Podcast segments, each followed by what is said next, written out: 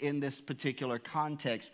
But as I ministered last week and in the process of teaching about the validity of the application of the tithing principle in the New Testament church, I did conclude that I believe with all of my heart that the purpose of the tithe, the first purpose of the giving of the church, is not necessarily for the facility. It's not so that, as I use these words, so that we will have a wooden stage or we will have a structure or a shelter or a seat to set in or heat on in the uh, heating and cooling system but it is the support for ministry. I believe that as I base my conviction upon the Word of God. 1 Corinthians 9, the Apostle Paul said that God has ordained that they that preach the gospel should live of the gospel. Now, there were in days gone by, I used to struggle as a young man maturing in ministry. I remember the very first time I ever received an offering in any capacity for ministering. I, I felt, uh, I felt wrong. I, I didn't know. I, I, hadn't meditated upon the scriptures. It just, and, and, but as I grew in my understanding and the revelation, and I adapted and I understood that it doesn't matter how I feel and it doesn't matter how you feel. What matters is is what God says. And God said in His Word that He has ordained it. It is an ordinance in the church that Christ audibly spoke it that if you preach the gospel, that you should take your livelihood of the gospel. Now, I understand, and I made this statement last week, that that has been exploited oftentimes in our American culture, and it is therefore discredited ministry. However, let me reaffirm to you today for every one individual who has, dis, who has taken advantage and manipulated the giving in his church, there have been thousands of ministers that have sacrificed and lived a holy and sometimes even an impoverished life. Not that that was the will of God for their life, but rather that they sacrificed sacrifice so that the word of God would go forth. So, for everyone that's ever taken advantage of the generosity of the body of Christ, there have been thousands that have handled the word of God and handled the resources faithfully. Come on, somebody, that's the truth today. Paul confirmed these words when he said, If we sow unto you spiritual things, is there a great thing that we reap your carnal, your carnal things? I believe that my responsibility is to sow spiritual things to you. And part of my responsibility is to teach you about the many, uh, you know, variations concerning money and the handling of money, the biblical economics. And it's not just on tithing and giving. Biblical economics is far greater far more varied than just tithes and offerings. And let me just highlight just a couple of passages that I had written down just real quick. I love this one, even though it is not from the necessarily the law and it's not from the New Testament epistles, but it's from the wisdom of Solomon. Solomon said, Honor the Lord with thy substance and with the first fruits of all thine increase. I believe in that principle that we're to honor God. And my responsibility is to teach you that you're doing more than just giving in the offering. You're more than, you are honoring the Lord by your actions. You are honoring his commitment to you and his love for you. Paul said it this way Thanks be unto God for his unspeakable gift. What was that unspeakable gift? Christ's death at the cross. Let's go further. Jesus himself said that if you are unfaithful in unrighteous mammon, King James English, for money, he said, well, then who will commit to you the true riches? You need to work this out in your own understanding. You need to work this out in your own salvation. You need to stop being bothered by the church talking about finances. You need to stop being bothered by the church teaching principles of faith. You've got to settle the money theology, theology within your own heart. I want to exhort you just real quickly, kind of in a wide variation uh, of, of, scriptures towards uh, resources or money. Scripture does warn of certain things associated with money, it warns of greed. The love of money is the root of all evil. Often, the most often misquoted scripture where we say that money is the root of all evil. Money is just a means of exchange. We could use seashells if we had to. It's not the coin, it's not the currency, it's the heart issue. The love of money is the root of all evil. So he warns us of, uh, of greed. God warns us of covetousness through Christ. Beware, your life does not consist of the abundance of your possessions. You can be highly blessed and favored of God and not have a lot of possessions in your life. Actually, there are times that you'll be without a lot of strife and stress and worry without those possessions in your life. Uh, for ancient Israel, they were warned of robbing God through their failing to bring in tithes, as Malachi 3 and 8 exhorts them. We are warned in the scriptures of slothfulness. In Proverbs 24 and 30, he spoke through verses 30 through 34 about a slothful man who was asleep during the time of his harvest. And that's why, again, your success in life financially is more than just dependent upon whether or not you give in tithes or offerings. You can give in tithes and offerings and be lazy, and God's not are y'all hearing what I'm saying today?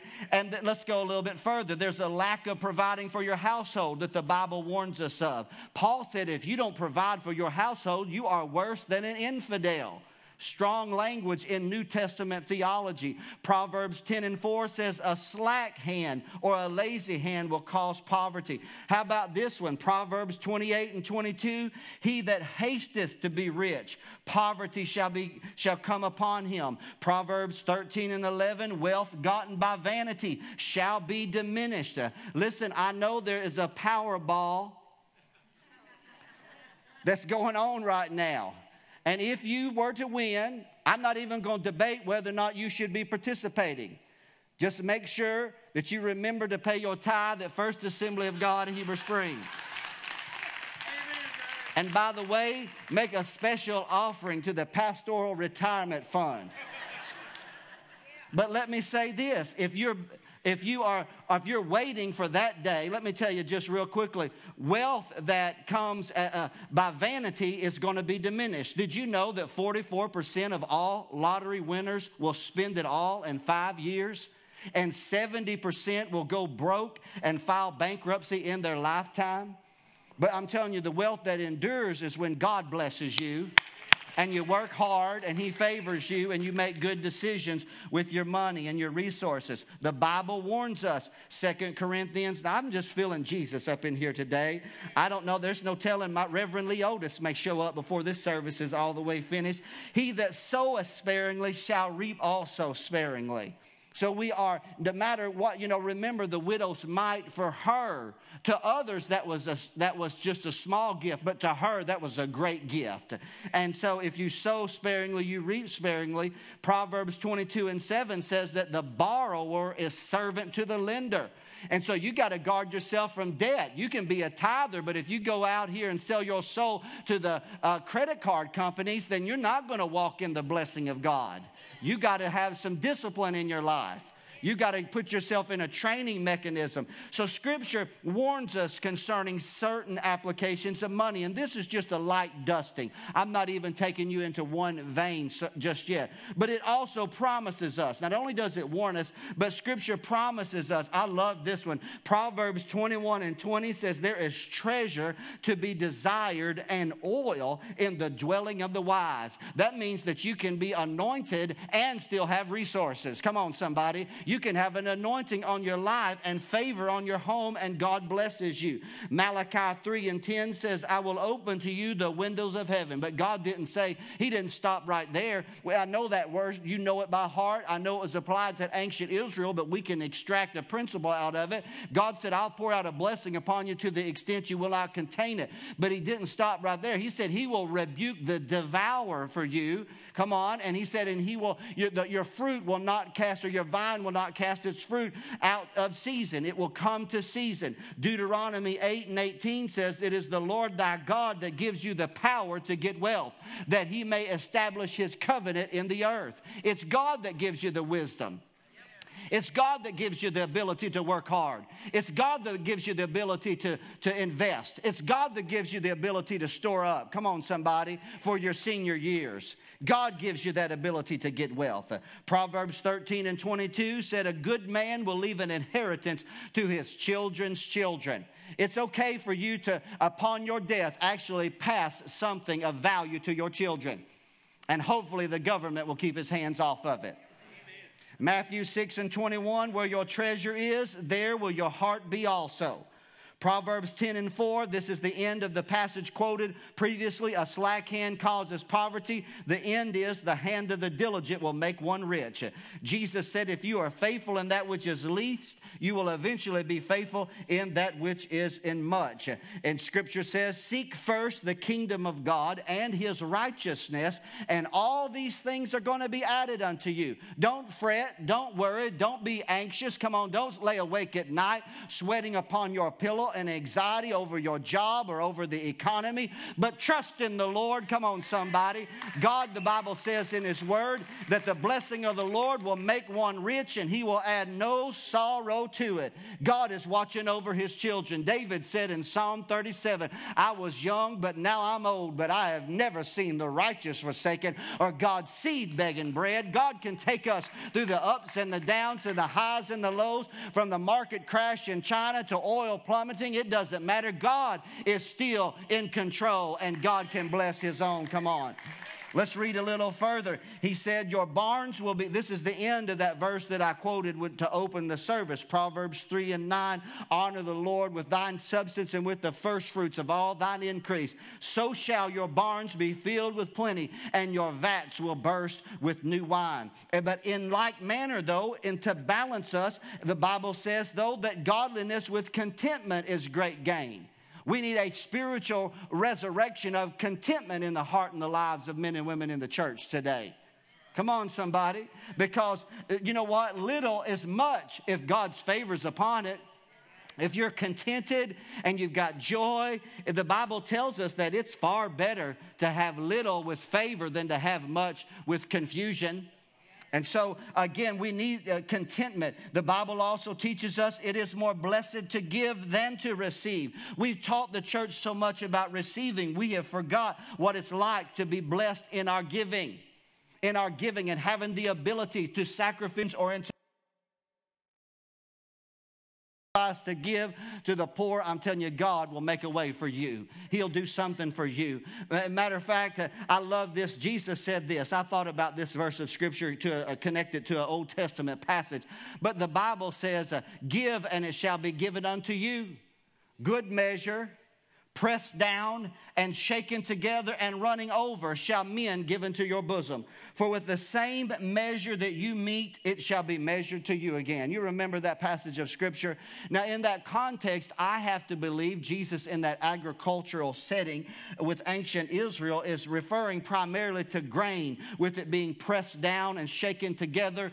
Have you ever opened a bag of potato chips and been so aggravated?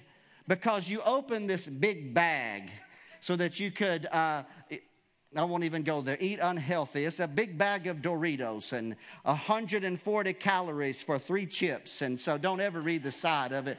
But you open the bag, and the bag is this big, but there's just a little content on the bottom, and you feel cheated and slighted because it's not pressed down, it's not shaken together, and it's certainly not running over. But you remember the story in ancient Israel when Ruth, who had journeyed back to, or journeyed to Bethlehem with her mother in law, Naomi, and she was helping provide for Naomi because they were impoverished, because Naomi had sold or mortgaged her land when she had moved 10 years earlier.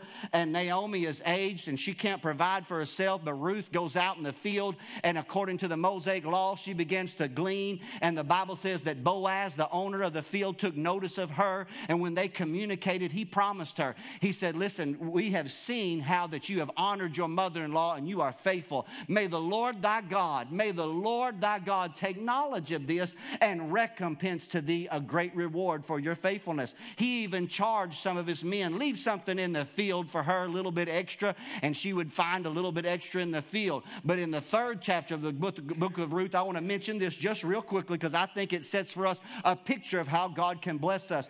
When Ruth, uh, when Boaz and Ruth, when they had come together in the moment that Ruth had asked that she redeem him, redeem her household, Naomi's household, by marrying her when she had come to the threshing floor that night. In the morning, when she's about to go back to Naomi, the Bible says that Boaz said, Don't go back to Naomi empty handed. Remember the veil that you covered yourself when you came to the threshing floor? Bring that here. And the Bible says that they came and they poured grain in the veil. And in that moment, she's carrying the veil. In that moment, it's pressed down. Come on now, it's not that half bag or that bag of uh, hat that's half full of chips uh, that was sold. God says it's pressed down, shaken together, and running over. God takes notice of your faithfulness, and you begin to learn to give in both tithes and offerings. And when you begin to function according to a biblical pattern, I believe with all my heart God will give recompense to His faithful. I do believe that. I hope you do as well. But my job as your pastor is to keep just reminding you of the Word of God God, to study, to see the spirituality of your faithfulness in giving, to develop this in your heart. As I said last week, you have to become fully persuaded in your own mind. And that's why I said to you, I believe in my heart the principle of the tithe. I believe in that principle. I believe it is unique to the body of Christ. The world doesn't understand it. The world doesn't understand how you can have an economic downturn in your region, but you're still faithful to tithe. They don't understand how that you honor these principles. And you say, well, why is that? It's because the Bible says that God chooses the foolish things of the world to confound the wise. It proves the faithfulness of God and it proves the sincerity of our faith before God. And it is the key to unlocking many of the blessings that God has for us. Come on, isn't that true today? And I said last week, I know I've already said it, but I believe that it is the responsibility as we receive tithes and offerings and us pastors have to grow and, and mature in this area, but it is for provision for pastors. But it's not only provision for pastors, it is for itinerating ministries, ministries that don't have a local church like I do that supports them. They need support as well from ministries like our own Dr. Brassfield or to an evangelist like Ronnie Freeman who will be with us next week it is our responsibility because we're going to receive of their spiritual gifts to sow the blessing back into their lives. I believe in sowing and reaping, to which I'll allude in a moment, but it's also for missions, to which I'll be talking more of next week. But one thing I want to make notice uh, or want to draw your attention to today is you and I need confidence that the leaders of our fellowship are honorable. I read a book the last 10 days in devotion about restoring integrity in pastoral ministry in America today and about pastors and leaders restoring financial integrity. Because there has been some abuse in the body of Christ that's created a lot of skeptic, uh, skepticism in men and women's minds concerning financial issues. But I want to encourage you today that we as leaders, we need our faith walk and our belief system. We need to walk in the favor of God on our lives and we need to exhibit it in front of you. There are times even that we have to be a little bit transparent. I'm going to be a little bit transparent today. I do want to remind you of the passage that I made notice of earlier that the Lord has ordained it uh, that in the in the kingdom of God, those that live of the uh, that preach the gospel, they live of the gospel. But I did note last week that the apostle Paul, being a foundation apostle, most of the time he refused to accept the support of a local church because he didn't want to do anything that would disrupt the, the, the, the, development of that newly founded church. He was a foundational apostle. Now, he didn't refuse all support. We're going to look at a passage of scripture in just a moment. But his heart was to have accountability in ministry giving. And I want to go to this passage here, if we can, in Second Corinthians. Let me put you in the context for just a moment in this passage because I want to, just a moment, I'm going to be just a little bit transparent because there's something special about today that I'll talk to you about in just a moment. In Second Corinthians chapter 8, it's verses 18 through 22. Now, last week we spent our time in First Corinthians 9 and slightly in Second Corinthians 8. I shared with you, I understand the difference of the two situations or the, uh, the, of the uh, circumstances that Paul is addressing towards giving. In the first, he's addressing giving to ministry. Excuse me, 1 Corinthians 9. In 2 Corinthians 8 and 9, he is addressing the church at Corinth, joining with the churches of Macedonia to support the, the poor saints that are in Jerusalem. Paul will soon journey to Jerusalem. He has sent Titus ahead to the church at Corinth to ask them to give in this special benevolent offering. But he's not just sent Titus alone, he sent Titus with another brother that there might be accountability. There needs needs to be accountability established in the church. There needs to be accountability as pastors and leaders in the way and the means that we handle the resources that God has given to us. Let me tell you, it wasn't that it was several years ago that we, we did an audit here at First Assembly and we put in a real sound system of handling the resources and making sure, and you elect deacons that join with me and we review the giving and we review the resources and where it's going and, and, and hopefully and prayerfully make good decisions and use God's money because we want to be faithful faithful stewards. We don't want to be a part that abuses the resources that are given to us uh, or that are committed into our hands. In this 18th verse, he said, I'm reading from here off of my page, you're reading from the screen. We have sent with him, we have sent with Titus a brother whose praise is in the gospel throughout all the churches. And not that only, but who was also chosen of the churches to travel with us this grace, which is administered by us to the glory of the same Lord and declaration of your ready mind. Avoiding this, that no man should blame us in this abundance which is administered by us. Paul is concerned about the way this offering is taken up. He's concerned about it in transition, and he wants to make sure there's accountability when he arrives in Jerusalem that it is dispersed properly because he said this providing for honest things, not only in the sight of the Lord, but also in the sight of men. As pastors and as your pastor, I want want to be somebody that handles the resources that God commits to this fellowship through your faithful giving.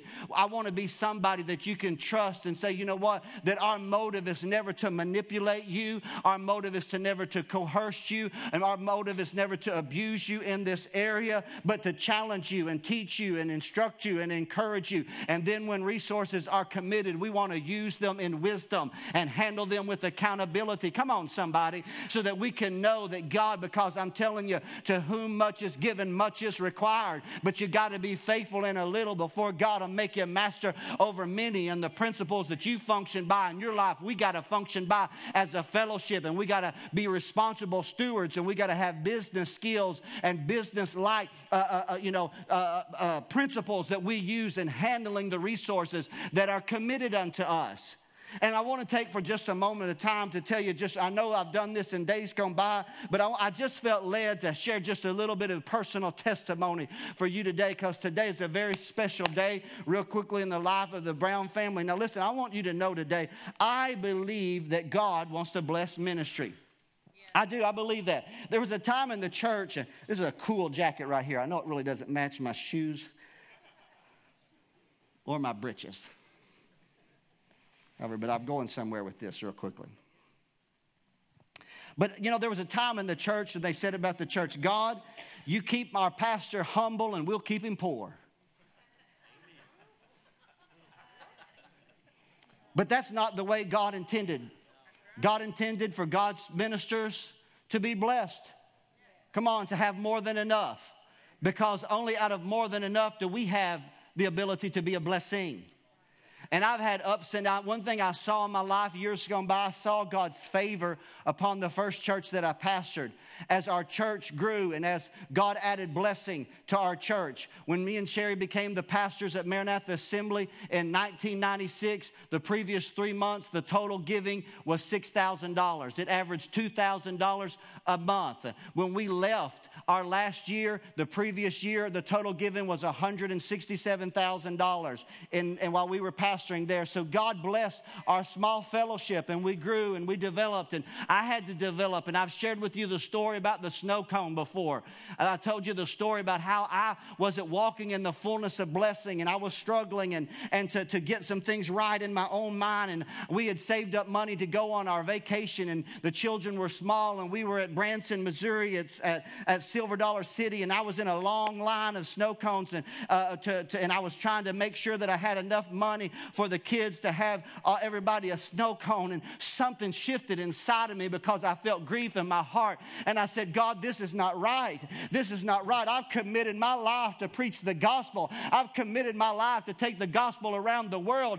And I'm struggling to make sure that my kids get a snow cone. Something's not right. And I went back to Maranatha and I began to pray and I began to call upon the name of God that whatever poverty had hindered, whether it was in my mind or whether it was a curse of the devil, it didn't matter. I began to bind it and pray and say, God, put me in an environment to change and to learn. And I asked our church to send me to a pastor's uh, conference that year. It happened to be Rod Parsley's church at World Harvest Church in Columbus, Ohio. And I, the first night there, they began to talk about special offerings and, and that they would save a, they would have a special offering and sow it into World Harvest Church. And it would be a seed faith like offering, sowing and reaping type thing. And, and as I was there, I, I believed in the principle, but in my heart, I wanted to sow it into my pastor. I didn't feel like Rod was my pastor. I was there to get something good at the revelation, but I, I just didn't do it. And I, I came home and I, I prayed about it and I talked to our board about it.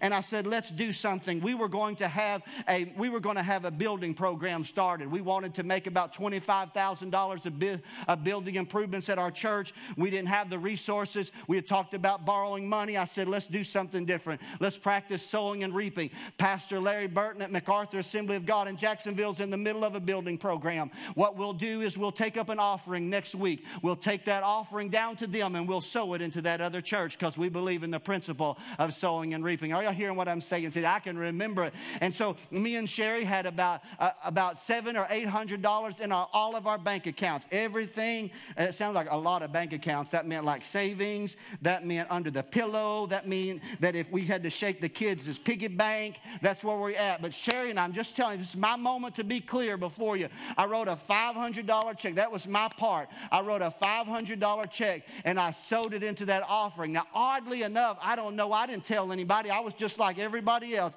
I was just adding my uh, my offering. Now, God in His great grace to me, the next week, somebody out of the blue gave me my seed back exactly to the T. I don't know why, but God is faithful. We took up that day $8,000 at Maranatha Assembly of God with about 60 to 80 people in attendance that Sunday morning. $8,000, and we carried it and we sold it into the church at MacArthur Assembly in Jacksonville because God's a faithful God, and we were a blessing to that church. And it blessed giving in that church but it also added God's blessing to our church. And then we did our $25,000 repair and renovation to our building debt free. We didn't borrow a penny, we accomplished it as people, uh, through their faithfulness, added to, the, to what was going on, and God kept us out of debt, thank God.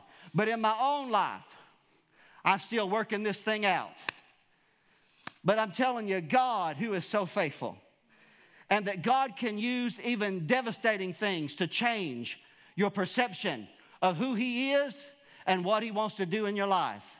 And 15 years ago to this day, right here, January the 10th, 2001, I was at a board meeting at my church on a Wednesday night at Maranatha Assembly. Sherry had already taken the kids home, and in the middle of the board meeting, the phone rang. It was one of my kids crying and screaming. Our house was on fire. Mom had gone into the house to save the dog. Tell Sherry, not a good decision. Thank God, God kept her safe, and she didn't get backdraft on that particular day. But the, as the firemen came, they, we had bought this was our first house. Our, uh, we had never purchased a home up until that time. Uh, we had been married for around 15 years, uh, and this was our first home. And the firemen would put the fire out, and it would come back. The firemen would put it out, and it would come back. And before it was all said and done, it was this all said and done. It was a giant inferno, a giant inferno that just I can't tell you. It was it was it was a horrifying in the sight of the flame, just the flame.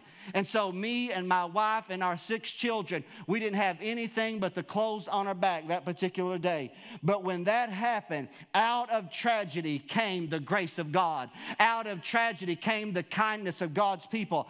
I didn't know about insurance claims or funds or anything like that. Lewis Lee from Heber Springs called me the next morning, already heard about it, brought me $5,000 of my policy to buy clothes for my kids. I had never had $5,000 in my life. I thought I had won the lottery. People all across the area began to bless our family. People began to give us resources and junk. Let me caution you when somebody's in tragedy, don't bring them junk because they don't need it. Come on, somebody, take that on down and get rid of it another way. Don't bless them with junk, you're just adding more trouble to their life. I didn't have a home. I, where was I? I didn't need all that stuff. I just needed time and I needed the favor of God. But people were faithful, churches were faithful. Remember that check that I, we, I gave to MacArthur Assembly? I got a check in the mail for $6,000, not written to Maranatha Assembly of God, but to written to Pastor Lee Brown. Are you, I'm telling you, God watches over. God is faithful. God is faithful. But with that, let me say this the reason I got this jacket on is the next day, the young man that was helping with our youth, named Eric Perry, some of you know him, Shane knows him well. He came to my house with a box of clothes, and it was good stuff. And this super cool Top Gun jacket was in the box and I still have it to this day. I've carried a lot of wood in with it, and I've, I don't wear it. It's just put up in my closet. It's too hot to wear in here today. But it's a reminder of the faithfulness of God's people. It's a reminder of the faithfulness of God to me and to my family. And what began to happen over that process is the way that I handled money began to change because resources began to come into my life that I'd never handled before. And I had to change my perception of those resources. And I realized the only difference between $1,000 and $100 is a zero. And the only difference between $1,000 and $10,000 is a zero. Come on, somebody. And it's about me just handling the blessing and the resources of God. And through that process, and I know I've told you this before, but churches began to send uh, resources to a pastor of five or six children and bless their family. And through that process, I remember the day that my, my I didn't even know I was insured other than to just pay off the, the indebtedness of the home. I had no idea, never done that before. And then I found out that I had $93,000 of content insurance. And I can remember the day, about six months later, because it took a long time, when I went to the mailbox and I opened the mailbox door or the, the, the flap and I pulled out a check from State Farm they had minus the $5,000 that they had gave me at the beginning, and I opened a check for $88,000. You ever done that? That was a Jesus moment. That was a shataka, yamosia moment right there. But with that, let me say this. I thank God for the thing. But what was happening, it wasn't the money, it was the change in me that was taking place. It was my perception, it was God's faithfulness. What we've done with that until this time is we have hid that money in equity in homes.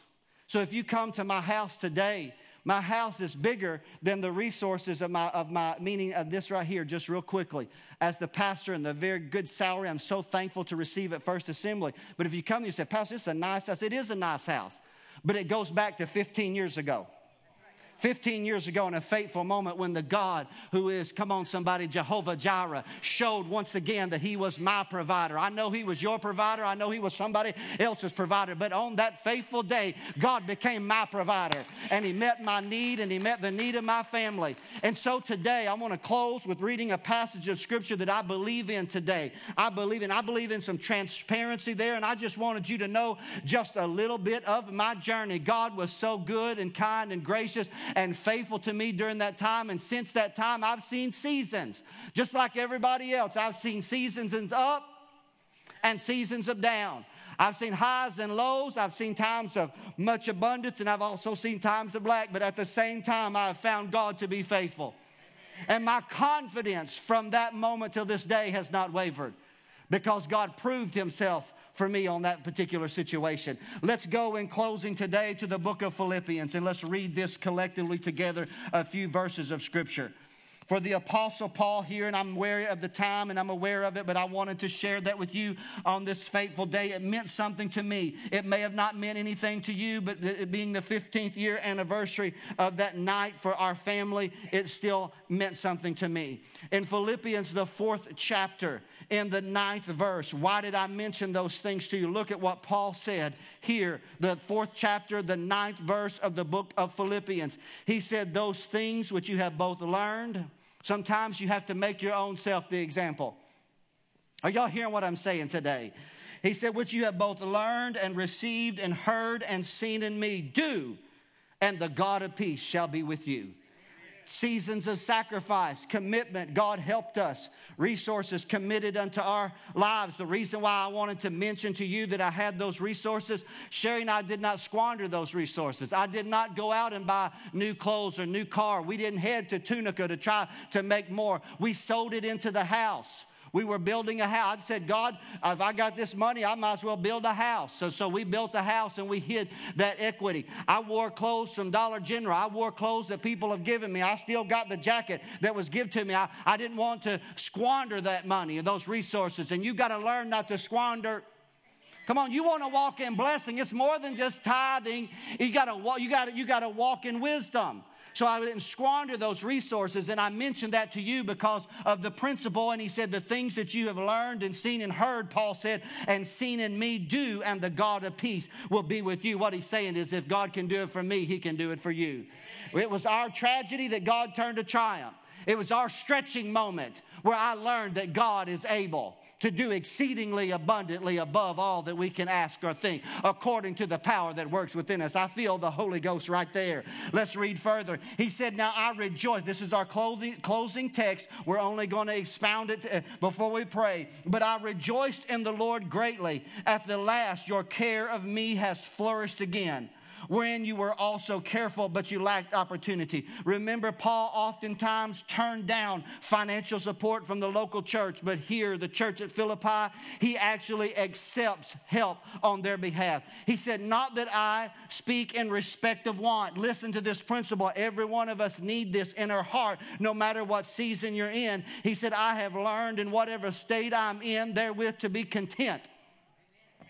I know you know the 13th verse. I can do all things through Christ whom strengtheneth me. It's on t shirts, it's on billboards, it's on necklaces. Uh, come on, it's on little wristbands uh, like I have here today. It's the most, one of the most misquoted passages in the Word of God. The 13th verse makes no sense without the 12th verse uh, because the apostle said, I know how to be abased. Come on, somebody. And he said, and I also know how to abound abound. He said, Everywhere and in all things I'm instructed both to be full and to be hungry, both to abound and suffer need. And so, therefore, Paul said, Because I'm going through the ups and downs of life, the highs and lows, the times of triumph and the times of tragedy, the one thing I know I can do all things through Christ whom strengthens me. I can have times of abundance, I can have times of celebration and rejoicing at a bountiful harvest, but I can also go through times of of lack and never lose my joy, never lose my hope, never lose my faith because I know God is faithful.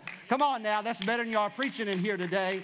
We need to be able to have some measure of contentment in my heart. However, notice this before we close today, and I know I'm right on the edge of overtime, but I can't apologize. The doctrine is too great. Notwithstanding, He can He blesses the church. You have done well that you did communicate with my affliction. I can tell you, I didn't write a letter to every church that blessed me during that time of affliction. But I want you to know I don't know if my voice mattered much in God's heavens or not, but I can guarantee you I went into the altar of Maranatha Assembly of God and every church that sowed into mine and Sherry's life. If this squeaky voiced preacher in the hill country of north central Arkansas 15 years ago had any merit in God's eternal kingdom, let me tell you, I prayed and said, God, what these people have done for me in, in, in, in quietness and in silence and in, and in in the shadows, God, I pray you would reward them openly.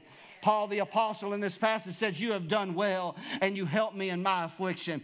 He said, You Philippians know also that in the beginning of the gospel, when I departed from Macedonia, there was no church that communicated with me as concerning what? Look at this giving and receiving. How many of you know that is the method of God's blessings on our lives? It's not just giving without receiving, it's not receiving without giving. We are blessed to be what? A blessing. If we pray for the favor and the financial blessings of God, it's not so that we can bury it in a hole somewhere and hoard it up. It's so that we can be blessed to bless others. Come on, somebody, to help the gospel to go forth. He said, Nobody participated in giving and receiving except for me. Remember my offering that I made, it was giving and receiving. He said, Even in Thessalonica, when I was there preaching, you sent once and not just once, but a second time you took care of my necessity. Now look at the 17th verse. You can judge my heart or not. I don't know. That's between you and God. But but I believe in the apostles' heart. I believe it was pure. My heart for teaching this is pure.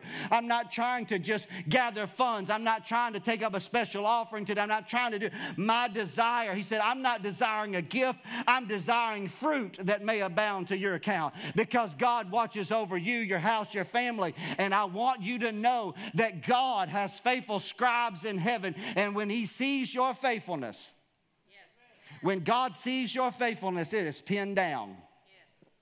It is pinned down, and one day it will be read in front of Him again.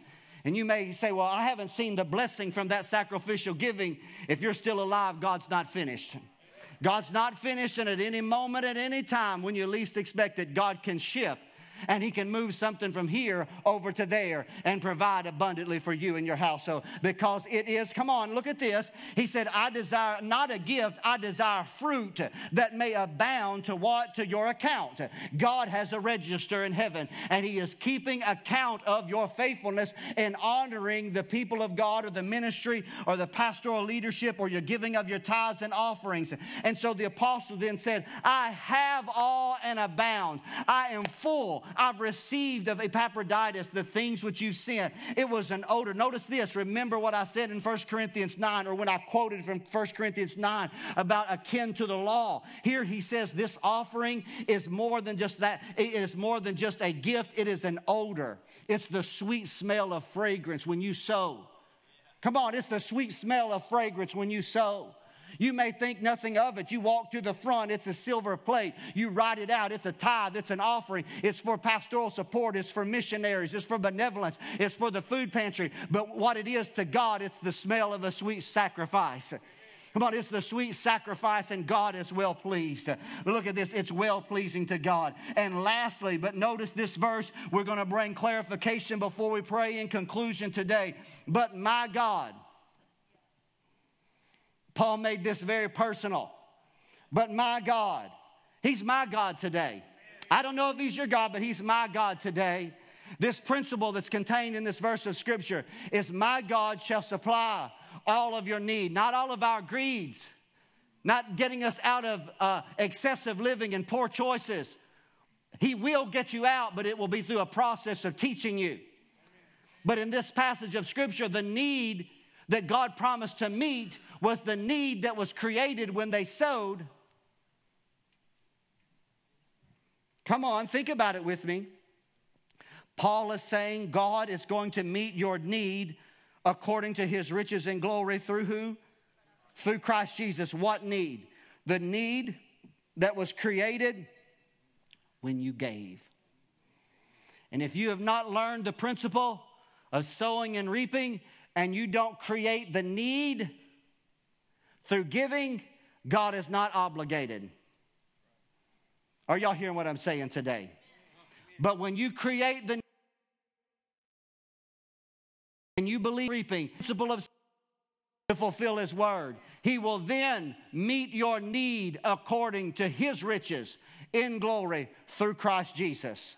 God will, I believe, give seed to the sower bread to the eater. And what will he do?